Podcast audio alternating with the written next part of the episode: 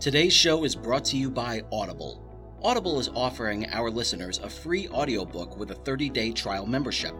If you've never been an Audible customer and want to see what they offer, just go to www.audibletrial.com slash Excelsior Journeys and browse the unmatched selection of audio programs. Download a title for free and start listening. It's that easy. Why Audible? Audible content includes an unmatched selection of audiobooks, original audio shows, news, comedy, and more from the leading audiobook publishers, broadcasters, and entertainers. And with this free 30 day trial, you'll have your pick of it all. You can hear books of all genres narrated by Jim Dale, Stephen Fry, Will Patton, Alex Hyde White, Jeff Brick, Neil Shaw, William Demerit, and even a few by me, George Soroy. So go to www.audibletrial.com slash Excelsior Journeys and start your own 30-day journey with Audible today. Hey, this is John Lee Dumas of the award winning podcast Entrepreneurs on Fire, and you're listening to the Excelsior Journeys with George Soroy. Prepare to ignite. Is there a burning desire within to share your creativity with the rest of the world?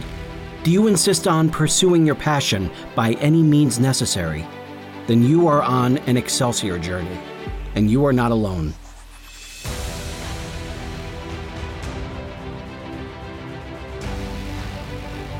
Welcome back to Excelsior Journeys. My name is George Soroy. Thank you so much for being here. And thank you so much for enjoying all of season two. It's been just an amazing ride talking with so many great people, so many wonderfully talented people, and it's just going to keep on getting better, guys. Uh, next week, we will be recording episode 50. Can't believe we've gotten this far. And this has just been a real wild ride. For any of you who have not yet done this, please subscribe to the show. You can find it on Apple, Google, TuneIn, Spotify, Stitcher, and its home base, Podbean. Um, if you are going to subscribe anywhere, if I had my preferences, I would ask please subscribe on Apple. And please let me know when you do, because Apple has this weird thing where they don't tell people that uh, that they that people are subscribing to their shows. So thank you all of you for for tuning in. Now, for those of you who are readers, you probably know the name E.G. Scott by now. Uh, E.G. Scott had a strong debut with the book The Woman Inside, and now is celebrating the release of the latest book, In Case of Emergency. What you might not know is that E.G. Scott is actually two people, and not only two people, but two people that I know very, very well, and um, I am so thrilled to be able to speak with them. Uh, E.G. Scott is actually uh, Liz Keenan and Greg Wands. Now, those of you who went to Marymount Manhattan College during the times that I did from 94 to 98 know those names very, very well. And so it's going to be a real treat to hear their story about how they were able to come together and get into this very very wonderful industry of of book writing and book publishing and getting getting their work out there for all of their for all the readers to see. Now the funny thing is is that um, uh, liz and i like our circles crossed maybe like um, one time in the classroom. We both took advanced studies in theater together. Um, thankfully we had uh, we had a lot of mutual friends so we had known each other uh, fairly well. Greg Wands and I, meanwhile, could never say hello to each other without throwing out a quote from Tombstone. Uh, that just seemed to be our thing. And so it's uh, it's going to be a real treat getting to let them tell you their stories about how they got to Marymount and made their way through those those wonderful years and then all the years beyond and then the time that brought them together as a partnership. So uh, please allow me to introduce the wonderful duo of E.G. Scott, Liz Keenan, and Greg Wands. Liz, how are you? And Greg, where are you going with that shotgun? Hi, George. It's so great to be here. So good to see you on Zoom, and um, it's an honor. I'm so happy that you stayed in storytelling. Yes, yeah, I've. Uh, it's yeah, it's in uh, not only not only doing this but also you know with the audiobook narrating and obviously as as an author myself it's uh, it's been it's been a real it's been a real thrill. And being able to do this and being able to tell so many so many of my friends stories and let them be known is a real privilege. Awesome. Yeah. All right. So let's start a little bit. Let's start uh, with the current thing that you guys got going on right now, which is the release of In Case of Emergency. Tell us a little bit about this book. Do you want to take it, Greg? I will. Firstly, that's that's Latin, darling. Uh, secondly, uh, yeah, this book so so as George, as you as you you know laid out for for our listeners, um, we the three of us in this virtual room together go back you know Mhm. 20 some odd years. Yeah. and uh, it's it's interesting that we all kind of have uh, gravitated towards um, book writing as a storytelling medium. Uh, Absolutely. or one of the storytelling telling mediums that we engage in. Um, yeah, these books came together. I mean, Liz and I, you know, certainly were friends then. We were all in the theater department together, so we hadn't really sort of concentrated uh, our our efforts and our sort of interests in the avenue of uh, of you know novel writing. But I Right. think we had we had all been friends at the time, and I think as as certainly we did with you as well. It's like we had a lot of um, Liz and I between the two of us had a lot of sort of um, you know points of reference in terms of films, in terms of books, in terms of television. Oh, so yeah. it was one of those things, you know. So it was one of those things, right, where it kind of we as we got to know each other and as we were first becoming friends, we sort of identified a lot of those things. And I think it's one of those things where that's the through line that you can sort of track all the way till a, you know a few years ago when we really got together and um, sort of started in earnest on this journey of writing books as a as a writing duo and Mhm. a lot of those a lot of those early things that we had as reference points or inspirations or sort of influences um, i think led us to sort of come together in this uh, in this uh, you know this forum Mhm. And in case of emergency, in particular, for any Marymount alumni or current, there are some Easter eggs that we've put in there. I think there's a reference to DeHirsch, yes Our- Nice. our freshman. Uh, it was my freshman and sophomore year dorms. I know some people were at what was that? It was my senior dorm. It was my Oh, senior was year dorm. Dorm? Yeah. They tried to get me. They remember the Allerton. Remember Oh, that yeah. um, Yeah. the, the the mess that was the Allerton. They tried to get Yeah. me in there my senior year, and then I I did the I did the one thing that they probably were afraid of the most. I was living in the area, so I went ahead and took a look at it, and I was mm-hmm. just like, you know what? I don't want to be here. just like you you know like and they were like well how can we help you i was just like you can you can set me up into hirsch and you can have jonathan norton as my roommate you know like that's what you can do yeah there you go. yeah I, if I if I'm not mistaken, didn't wasn't the Allerton condemned shortly? It was. afterwards? Yes. It was. Yeah. And. I, be- and I believe there was a class action suit against the, the building and maybe Yeah. Marymount. Possibly But, um, Marymount as well. Yeah. and then they move everyone i think over to like was it roosevelt island Yeah, they started doing Roosevelt Island. That's right. They Yeah. had a bunch, like ninety. I never I never lived on Oh. Roosevelt Island, but I thought it was so cool to take the tram back and forth to parties. It was Yeah. Yeah. it was fun yeah I, do remember that yeah And then the, the tram was in was it Spider Man? The yes uh, the first one Spider, yeah. the first one. So that Yep. that felt really like special to see, you know, a little piece of our college on the big screen. yep yep so there so there are a lot of different easter eggs you said like uh you know like Yeah, I mean, we, I think that one of the things, and we can talk about our process, but, you know, I think the hallmark of Greg and I writing together is very kind of um, emblematic of our friendship. So it's like, it's very improvisational, it's very playful. We, we write chapters for each other to entertain and shock and stump the other. So Awesome. it's like, of course, we're going to do Easter eggs that are, you know, references to our favorite movies, books, and people. So you'll definitely find names of characters that you're like, wait a second. Oh that's Um, great We, we have some landmark Easter eggs, and you know, I, I think I think it's important to write for readers for sure, in the sense that as you're writing, you really want to give the reader credit. You know Right. that they're excuse me experiencing the book, uh, you know, pacing and character development, but also you have to write for yourself. And I think Yeah. the fantastic thing about having this writing partnership that is off of uh, 20 plus years of a friendship is like we can kind of pull from all of this collective like context as greg said and make Yeah. each other laugh because we're also writing about really serious kind of gnarly shit So right. not to make light of any of the subjects we write about, you know, namely murder, but mm-hmm. we like to put some stuff in there to kind of keep it light for us because it can be a little bit of a depressing run if you're just only doing murder and mayhem. Yeah, yeah, you gotta like you gotta get some sort of levity in there just so that you can make that give that sort of thrill ride kind of feel to it. Right. Yeah. Right. Yeah. Um, so let's let's talk a little bit about that moment, that lightning bolt moment that made you that made you want to get on the path that led you eventually to Marymount Manhattan College. What was that moment? Because like we all, like uh, Greg said, we all started out going to going to school there studying theater. So what was it about theater? What was it about that that made you want to say, that's what I want to do. That's where I that's what I want to be a part of. And eventually with Marymount, that's where I want to go. What was uh what were your stories with that? Well, it's it's sort of a, it's funny actually. I was thinking about this earlier, sort of in anticipation of this conversation. I was sort of mm-hmm. taking a bit of a stroll, you know, down memory lane.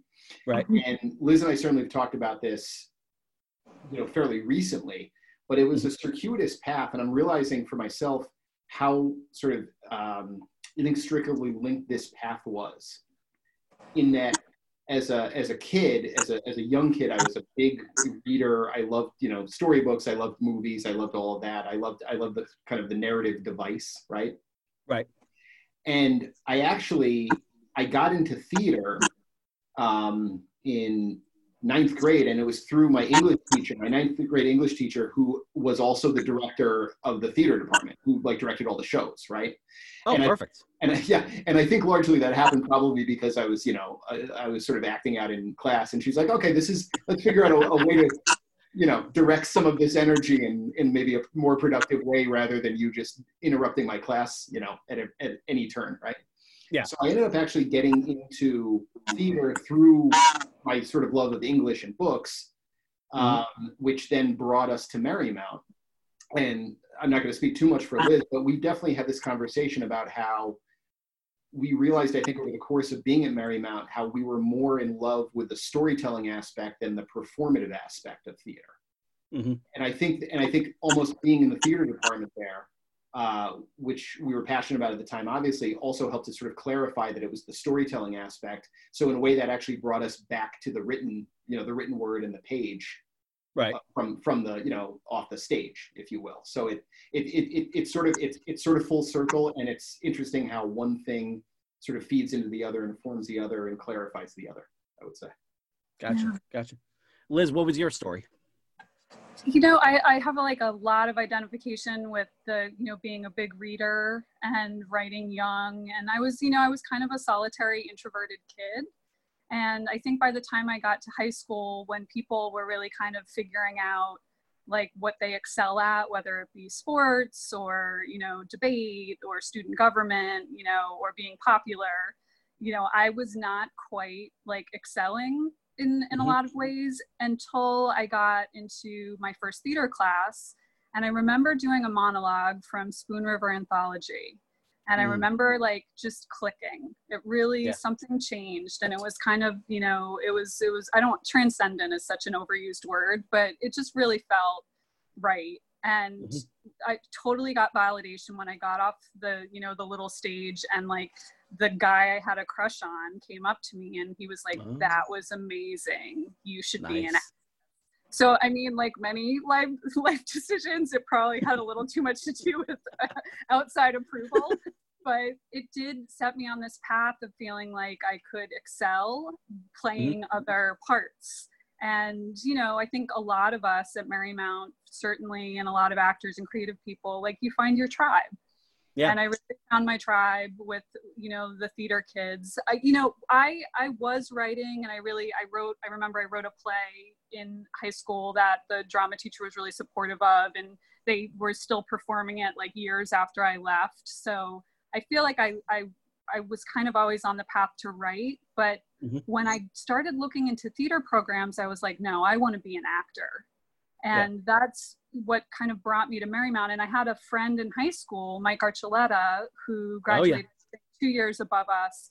And mm-hmm. he was he had gotten into this amazing up and coming theater program, Marymount Manhattan, and he was like, "You've got to audition." and um, I think I only applied for like three colleges, um, mm-hmm. and they mm-hmm. were all incredible. Well, four. It was like Juilliard, NYU, Mason Gross, and Marymount.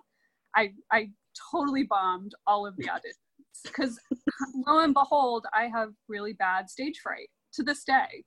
Really? And yeah. Oh yeah. Um, it was like I think I thought you know that adage like you know do something that you fear every day or yeah face your fears. I think that's actually bullshit.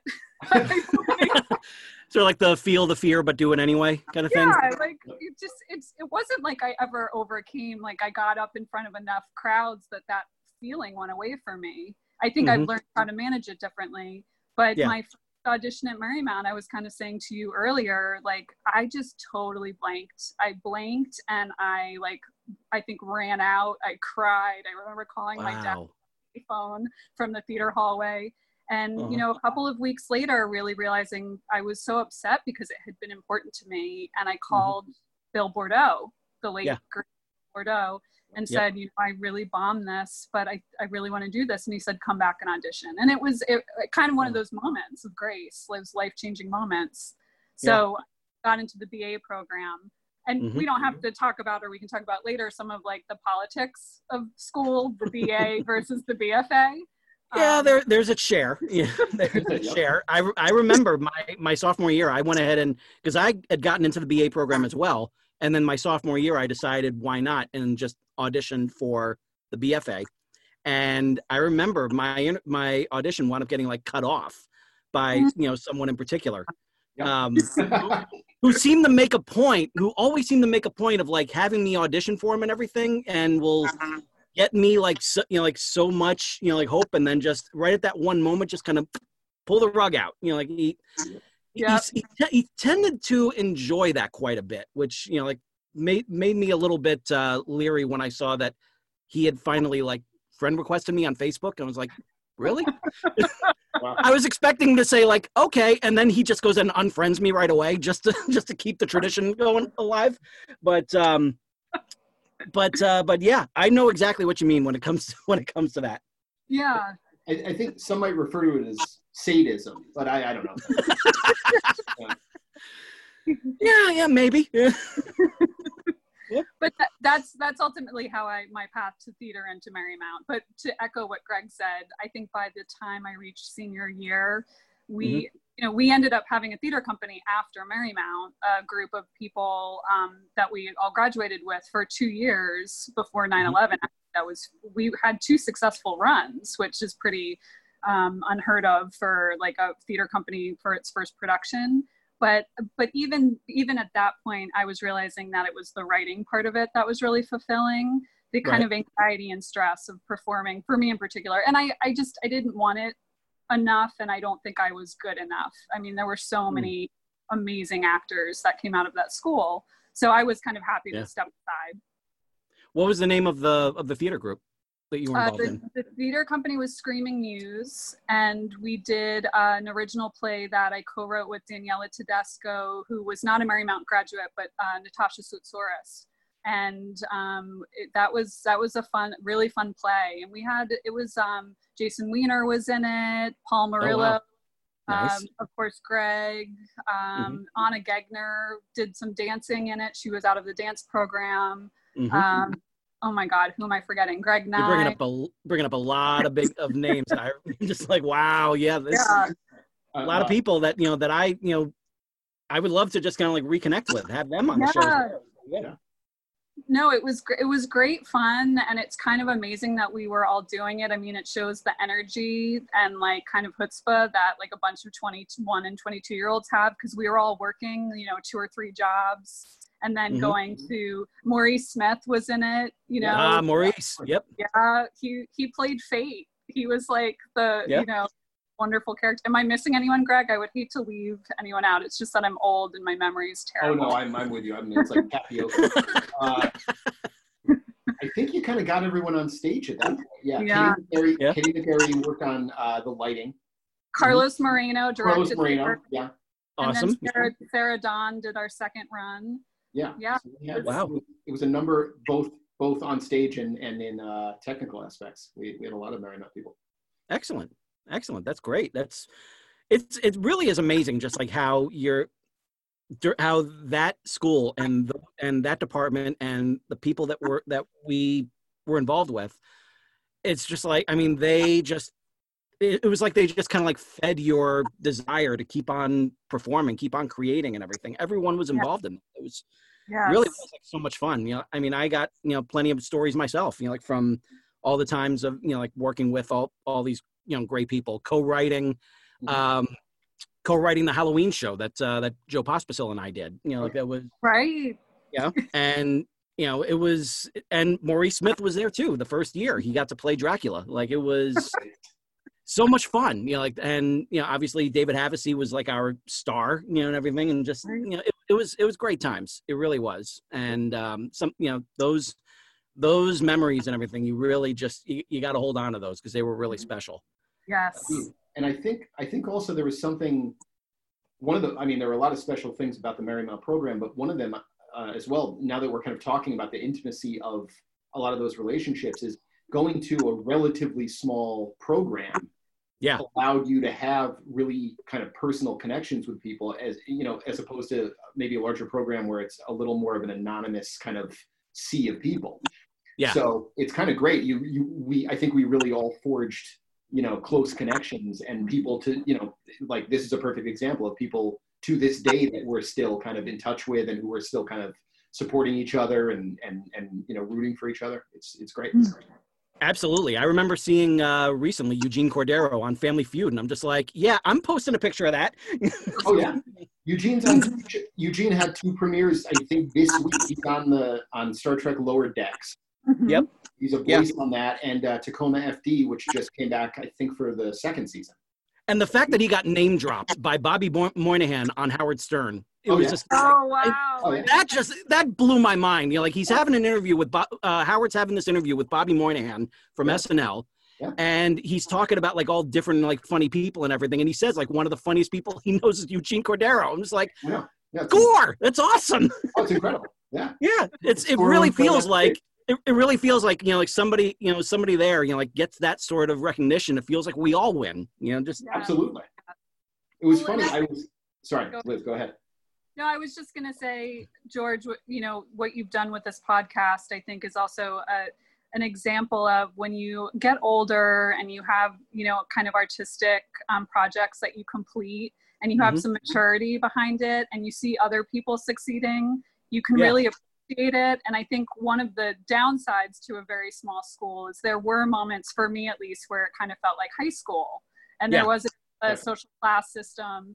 And mm-hmm. I think it took me a while to really like realize when everyone succeeded you know it was it was mm-hmm. it was just a good reflection where i think there were earlier years where maybe i would feel threatened or i hadn't accomplished enough or i wasn't doing enough but yeah. you know, now I just see anyone I know when they write a book or act in something or have a podcast, I'm just like the sheer commitment it takes in this day mm-hmm. and age, you know, yeah. is really impressive. I remember, I remember uh, Pete Tadros, you know, calling uh, calling Marymount High School with ashtrays, and amazing yeah, it, it, pretty much fits it right there.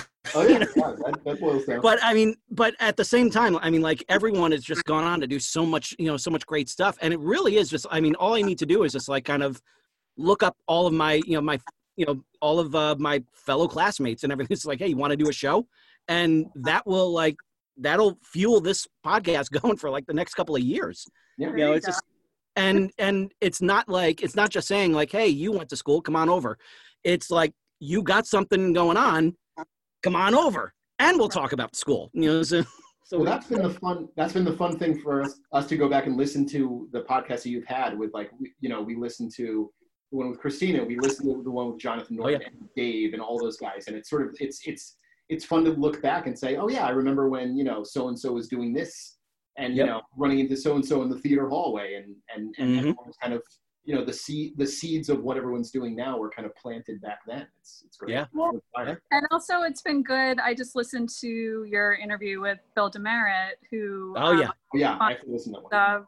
It, it makes me realize sometimes that there are people at marymount i wish i had gotten to know better because mm-hmm. now hearing their kind of recollections of their experiences there, there was like probably more in common than I realized. So mm-hmm. that's yeah. that's a uh, kind of side effect of what you're doing. It's it's been it's been just a blast, you know, being able to do the show and you know not only being able to you know talk with people from Marymount, but I mean there are people from my high school, you know, that have gone on to do great things, or people from grade school. My uh, Mark Fratto, my second guest, was someone I knew from grade school. He was doing, he was doing sports announcing for HBO for HBO boxing, wow. and yeah, like I mean, this it's it's amazing, like seeing this sort of just this wonderful like creative outlet of all all all these great people. And it's just been been a real privilege for me to being able to to be able to have a show and everything where they can come on and you know talk about what they got going on which is i mean this is this is fantastic. I mean like just this whole experience has just been really wonderful for me. You know it's been very fulfilling. That's great. Yeah. So um so after marymount now here's a fun thing like because uh, liz you were talking you were talking about the theater group that you that you were doing greg you went into djing for a while didn't you yeah so i was so kind of following Marymount, we had we were working on theater stuff. I was DJing. Uh, I was bar, uh, I was bartending for a bunch of years. So I was working mm-hmm. basically two jobs and then writing on the side. And, and by that point, I had started really coming around to writing. So I was you know kind of dipping my toe in a bit in terms of a lot of short really? fiction. Yeah, a lot of short fiction. I mean, and it was you know it's when you're first starting and you're kind of um, mm-hmm you know you're trying to figure it out and you're just at that point you're basically just reading writers you like and kind of you know ripping them off. So it's like yeah. you know, trying to kind of find your style. Hey i was doing that with films. I mean like i mean i I've, I've made i've made this i've told this story before like that uh, basically what i was doing when i was filling my steno notebooks with stories in high school i was mm-hmm. doing reverse fan fiction. I was basically taking all the premises of all yeah. the different things that I had, had watched and everything, did this Tarantino like mashup of them, and then just stuck my characters in there. And so, so yeah, I know exactly what you're talking about. So like all all the stuff that uh, that you know that I watched and everything and really loved growing up. I mean, that's that's always had, had an influence on my writing. Of course, and, and that's where you get, you know, and that's where you find your style. It's sort of like, you know, you fake everyone else's style until you get enough of your own voice where you feel confident to kind of be able to to do that. But what's fun about that is is what we're talking about. Like Liz and I now are at a point where we're writing sort of we're trying to write sort of our love letter to the genre we love with yeah. our own voices and with with enough of our own references to be able to Easter egg in, you know, something from Marymount, for instance, or something that, you mm-hmm. know, something from some point in our friendship over the last two decades. And then, mm-hmm. you know, you get to a point where you get comfortable enough where you can kind of riff, you know, and then that's yeah you know and and so the whole thing is really yeah it's an i guess it's an overarching process um but yeah i was i mean from sort of out of you know shortly after college mm-hmm. uh, writing and you know as i was getting a little more confident with that i eventually started submitting things to you know literary journals and things uh, Liz, really yeah liz was an early reader and and a sort of an early editor so i was getting a lot of great feedback from her we at one point were in a writers group together. We were also in separate writers groups over the years. So we, our sort of creative paths, I guess, wove in and out for a number yeah. of years before we we really kind of sat down in earnest to to write together. So was the genre of all of the short fiction that you were writing were they all thrillers or were they all just kind of like all over the place? Kind of all over the place, and it was one of those things where, as a as a reader, I sort of read across the board. So I think as a writer, I was starting to write. I was trying to you know take those disparate influences Mm-hmm. Um, and I still do write short fiction, and and and some of it is you know there are other genre things or other um, formats and things like that. But certainly when we sat down to uh, write book one, it was sort of okay, what's the stuff that we love to read, and what's the stuff that we'd love to watch and talk about, and yeah. we'll reference you know uh, um, a plot twist from this film or from this show or what have you mm-hmm. and you know who writes dialogue well. You know, we'll talk right. you know, the things like that. The, the things it's like the things we all geek out about. Yeah. We're, we're, like, okay, well, let's write the book about the things that we just geek out about back and forth that we've been doing, you know, once a week for the last mm-hmm. 20 years. Like when right. we get together to go to a movie or we like have dinner or have drinks and we just are kind of riffing and, you know, what did you see? What's great? I'm mm-hmm. sending mm-hmm. you a series and you're sending me a film and this is a book that, you know, you just read that blew your mind. And so it's, it just becomes the, the culmination of that, which I think is wonderful.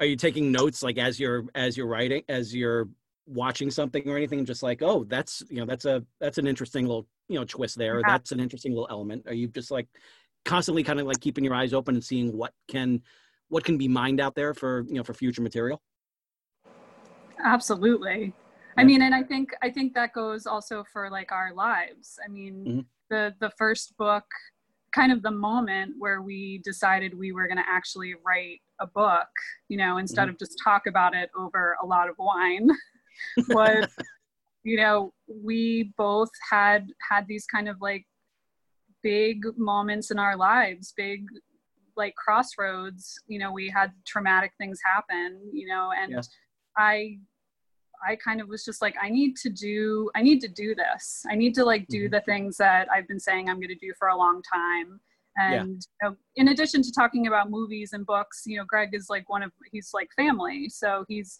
we've mm-hmm. seen each other through deaths in our families and terrible breakups mm. and you know you know yeah. natural disasters and all those things and you know we we had one particular conversation where we were just like let's do this and like let's take the elements of the things we love you know mm-hmm. which is mystery and noir and unreliable narrators and great villains and um, breakdown of trust and you know miscommunication and let's look really look at it and yeah. you know i had just gone through a, a really painful breakup and was kind of questioning like how, why do i keep trusting the wrong people mm. and you know greg had just lost his dad and mm. we were really talking a lot about like grief and what what you do with anger in your yeah. life like how you can how you can catalyze that into something positive instead of something self-destructive and mm-hmm. you know, I was kind of like, I just want to fucking kill someone. And Greg was like, let's do it on the page.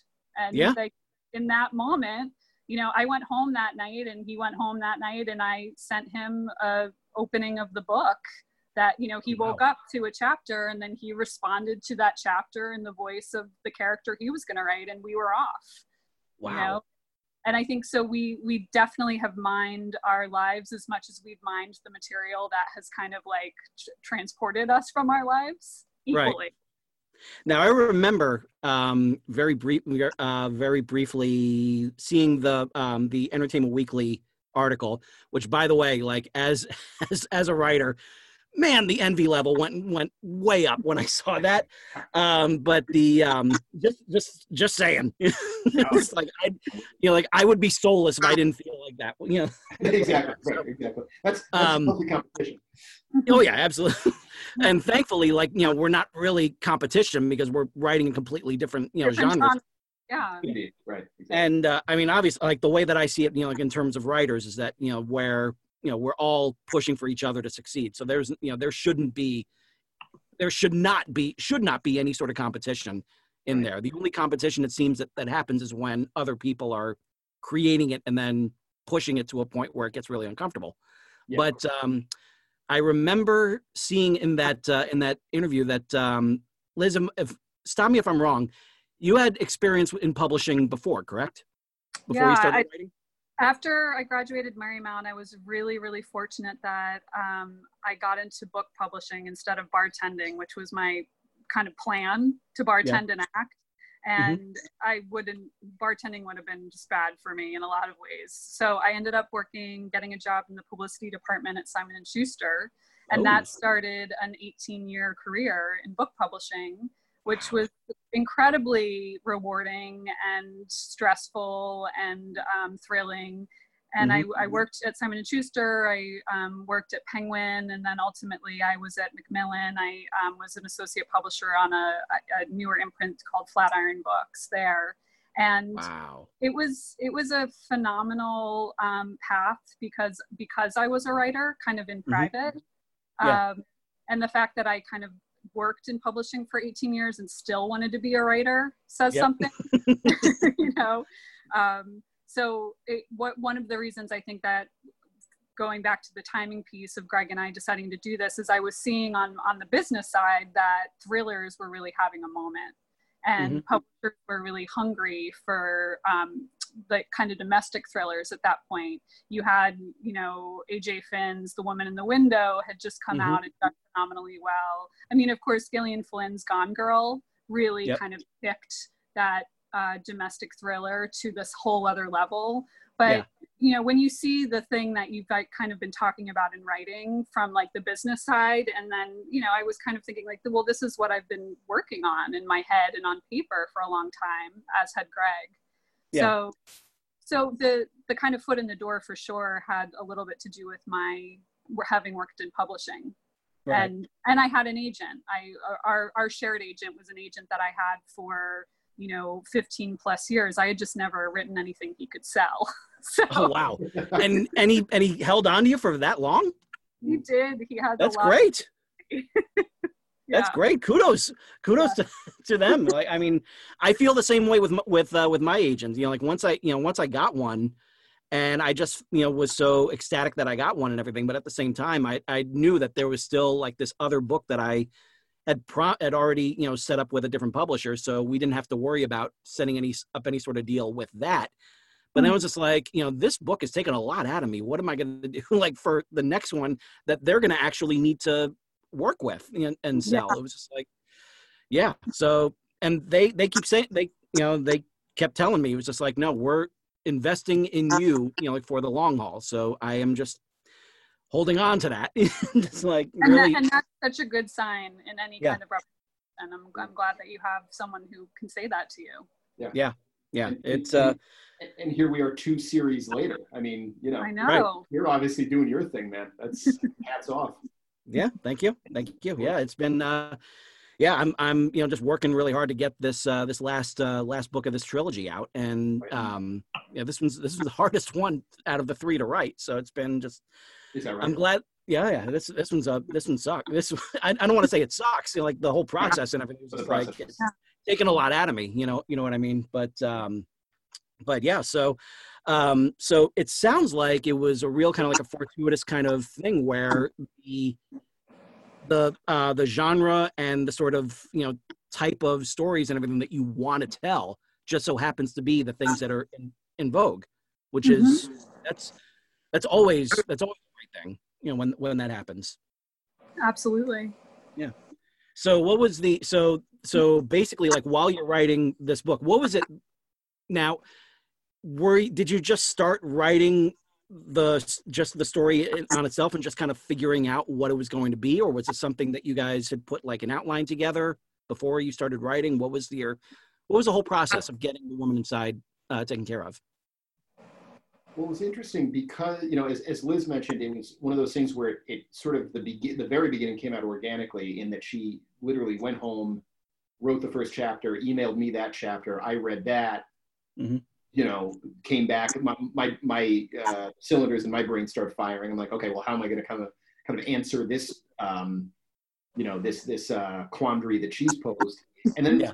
we, so essentially, what happened is, I guess we sort of figured out the the main character dynamic initially. And then mm-hmm. from there, once we got a couple chapters in, then we figured out, okay, well, now we have to sort of start to shape the story.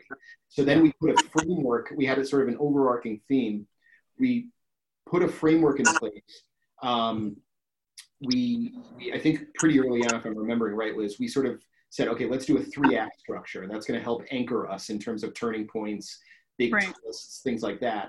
And I then see. from there, we, we never really we never mapped it out where we were doing okay chapter by chapter or anything like that it was more that we had this sort of loose framework in mind and because the characters were starting to kind of gain a bit of momentum on their own we were able mm-hmm. to kind of take them in some directions and there were a few things where a few instances where we would hit a wall where something we'd have to kind of pivot out of something but then that often would actually lead us in a better direction so a lot of it was on the fly and i think also you know going back to marymount having done improv and having had a little bit of that kind of training, we were mm-hmm. able to almost write in an improvisatory in an improvisatory way where we were thinking on our feet and we would sort of move as the characters seemed to seem to move.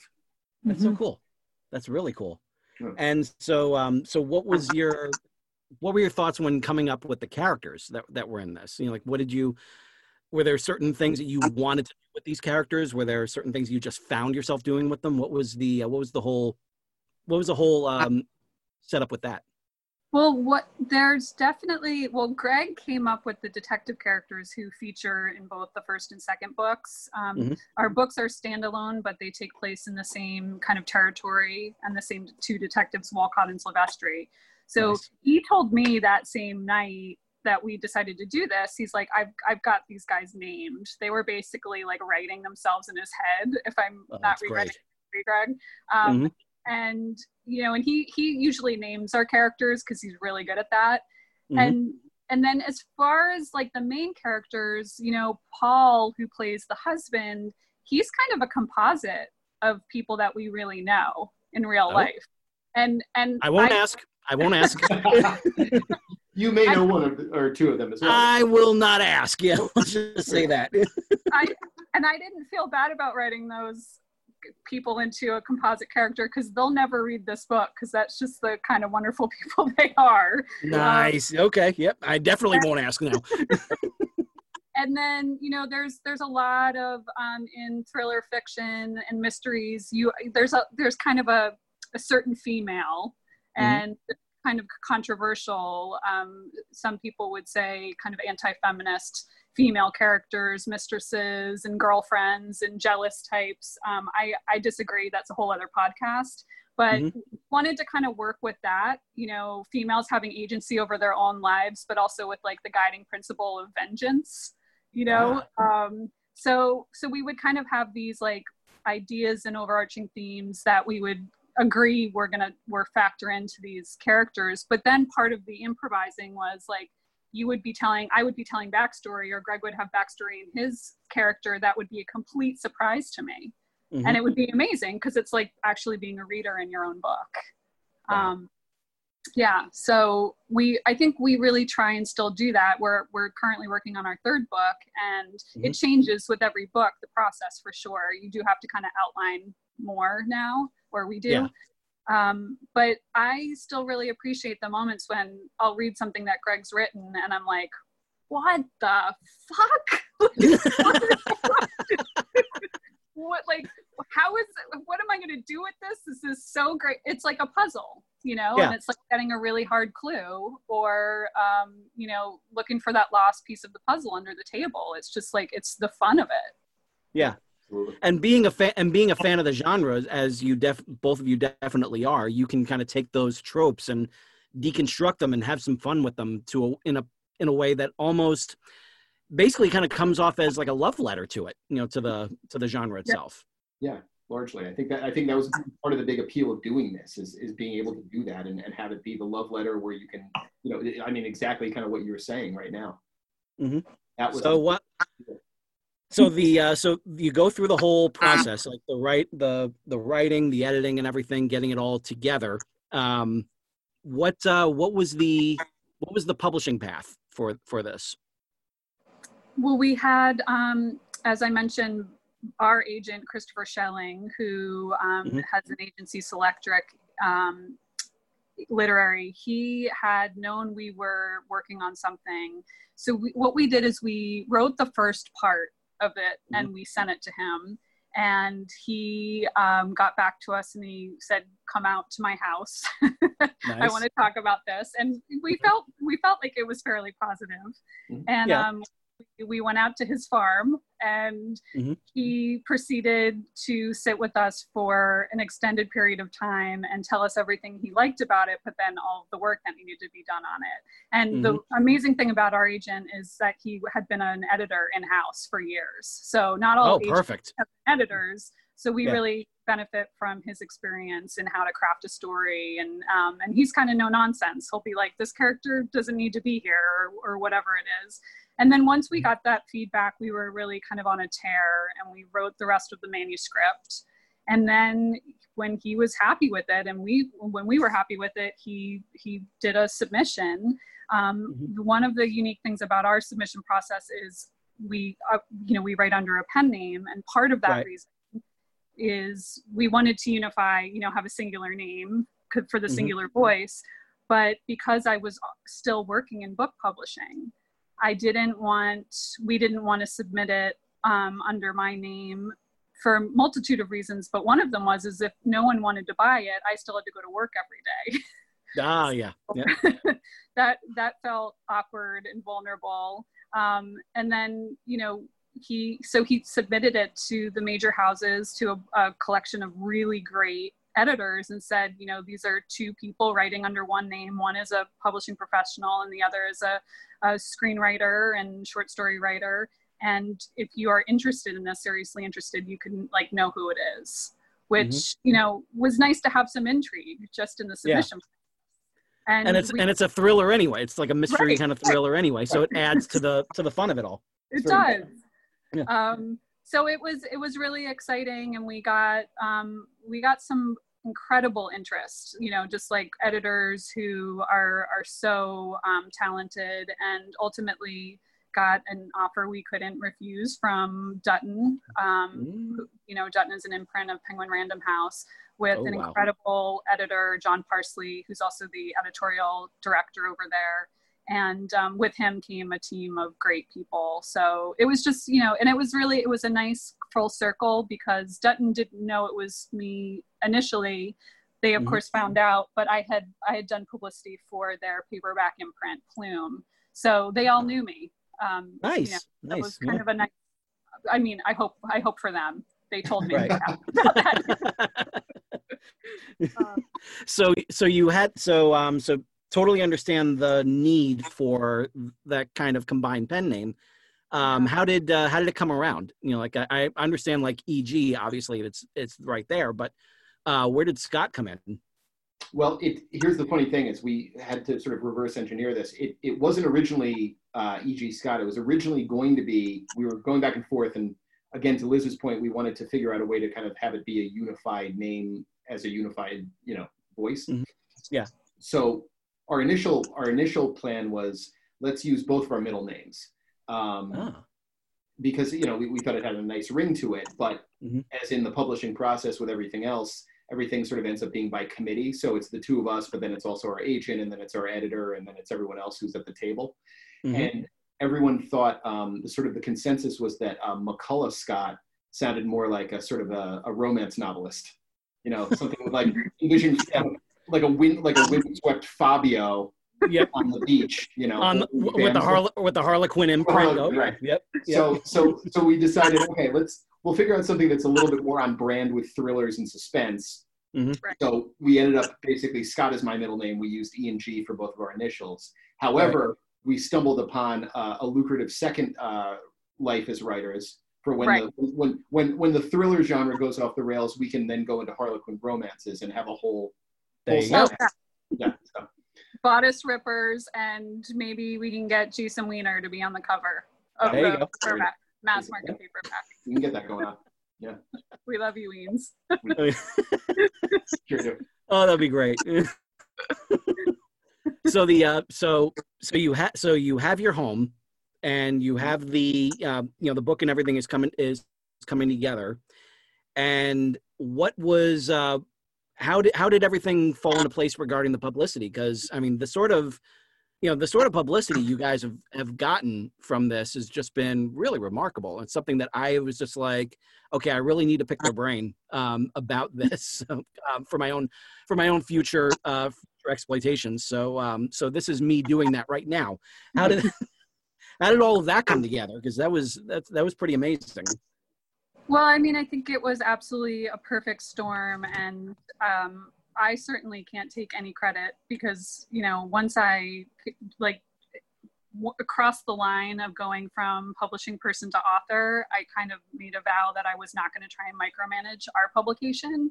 Mm-hmm. Um, we were just incredibly fortunate that Dutton has like these publicity and marketing people who are so fired up and so enthusiastic I think mm-hmm. we really benefited from, as I mentioned, the success of AJ Finn, who had also been a publishing insider, who had done incredibly well. Um, Dan Mallory, who was an editor um, before he became a full-time writer. So I think that there was, you know, the Entertainment Weekly piece that you saw was was playing a lot on that. And then we were incredibly fortunate that we got a, a, a series option from Blumhouse right mm-hmm. around the time the book sold. So there, there was, you know, kind of the collective coverage in both like the book and the film. So oh, wow. it was just, it was, it was a timing, it was like a blessing timing um, situation. And then people who just really were getting the word out for us about the book. Yeah. That's fantastic. Wow. Yeah. oh man. Oh man. So, no, uh, so it was lightning striking, you know, once and kind of twice, and it was we're so grateful for it. You know, yeah, that, it amazing. we we realize how rare it is. It's Indeed. really Absolutely, absolutely. Yeah, I am just like blown away by that. So the, um, so when you after after you got after you found a home and everything for this for this first book, um, were you immediately thinking of you know different stories for these characters, or was it something that uh, you felt like um, you were thinking about doing like kind of one at a time as they go? Well, we ended up the way the way the deal worked with Dutton, which which was great for us as well, is we ended up getting a two book deal. Mhm. And we so what we did is we ended up, you know, we submitted the first one. At that point, we really had a finished manuscript, which they read. Right. Uh, and then we had had, you know, Liz and I are always spitballing ideas, which is one of the, Oh, one nice. great things about having a writing partner is like part of the fun is just kicking around ideas of, you know, what what could this be? What could this story be? Mhm. So you're throwing stuff at the wall, you know, fairly regularly. So Yeah. when when when when it became apparent that Dutton was interested in doing the two book deal, we sort of had to do a bit of a hurry up and go on that. But because we had had a number of ideas sort of in the in the you know in the pocket, Mhm. we kind of sat down and we we did what we always do and we kind of spitballed and brainstormed. And book two, in case of emergency, that whole premise came out of something that Liz had had that I thought was just such an irresistible, you know, concept for a story, which was what would happen if somebody who had been um, listed as an emergency contact showed Mhm. up, you know, at the morgue and realized that they had never met this person. I just was like, okay, that's that's oh, that's such a delicious idea. yeah. We, we can have so much like there's so many fun directions we can take that in. And so Mhm. I think that again by consensus, everyone's sort of on our on our uh, creative team at that point. So, yeah, that's that sounds like the way to, you know, that sounds like the the path to go down. And then it was again, it was just the two of us trying to figure out how do we tell that story. Oh man, that's so cool. That is so cool. oh man, so I, I'm I'm very much like looking forward to you know taking a look at that too. That sounds that sounds like a blast. Um, so um, so you guys were also like you know doing a lot of touring and everything now with uh, with you know COVID being what it what it is. Has that been interfering with uh, with all the touring? Have you been able to kind of like work around that? Well, I mean, we have done the, all of the in case of emergency press we've done virtually. Um, You know, we did for the woman Inside um, like a multiple city tour, which was really incredible to meet booksellers and readers. But it's it's hard, and Yeah. um, there there's a different kind of exhaustion that I think only people who like go on tour know about. Yep. Um, so for the the way the world is right now, we've been doing a lot from the comfort of our couches. We've done some things together and some separate. Um, you know, my kind of homebody introverted self, aside from Mhm. you know the reasons why we're all inside, which are not good. I don't want to say Yeah. I'm a fan of the pandemic, but you know, the, the silver lining um, as far as the book promotion has gone is like I can sit in my home, you know, business on top, where like a, a Zoom ready shirt, but also be in my sweatpants. there you go.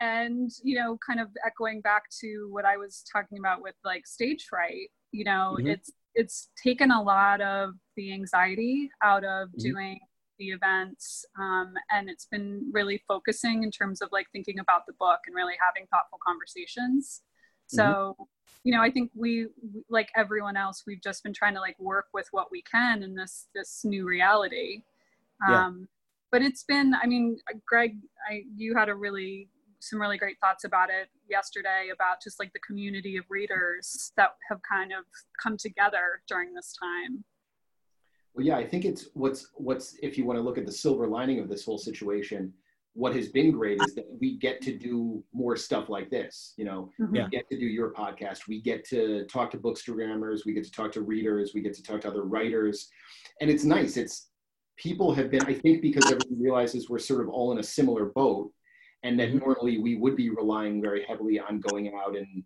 you know touring the book and meeting readers and sort of having that that interaction i think people have been really supportive and have have tried to you know push other readers that they know or whose work they love or to like you know kind of keep the keep the energy going around that and to really kind of create this um this this sort of this network of um sort of a I don't know a, like a just a, a sh- kind of a shared promotional thing, and it's been nice. It's been really heartening to see that, to be to feel to feel a part of that community, and just to see the sort of the, the, the best of you know people come out to right. really like look out for each other and help out. It's been yeah. something really uh, uh, you know, yeah. I think I I'm optimistic about that. I would say. Excellent. Excellent. Now, um, say there are some listeners out there that want to kind of following the path of E.G. Scott that want to put together their own their own works and and get that out there. What sort of advice would you have for them? Well, I think um, you know the most important thing is to kind of figure out your intention in writing. Mm-hmm. I think a lot of people I I encountered this so much when I was on the other side of the desk and book publishing is you know everyone kind of felt like they had a book in them Mm-hmm. You know, everyone wants to write a book, and I think we all have stories in us, no doubt. Yeah.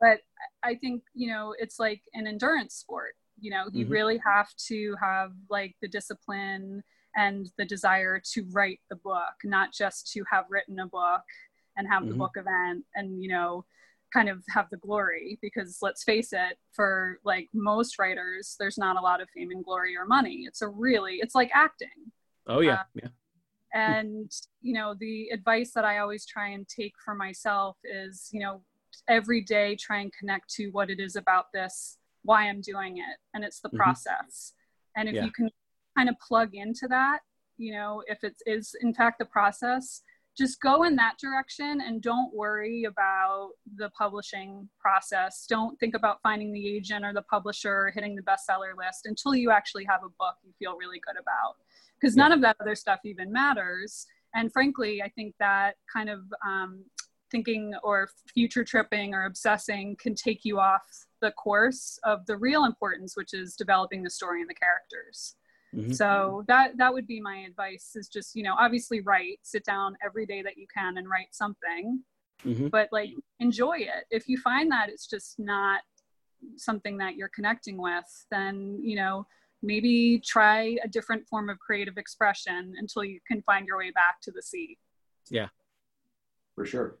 I would say, yeah, I would absolutely echo everything Liz said. I mean, I'm thinking about the experience, George, of reading your book. And part of, I think, what connects a reader to that book is it's obvious how passionate you are about what you're writing about.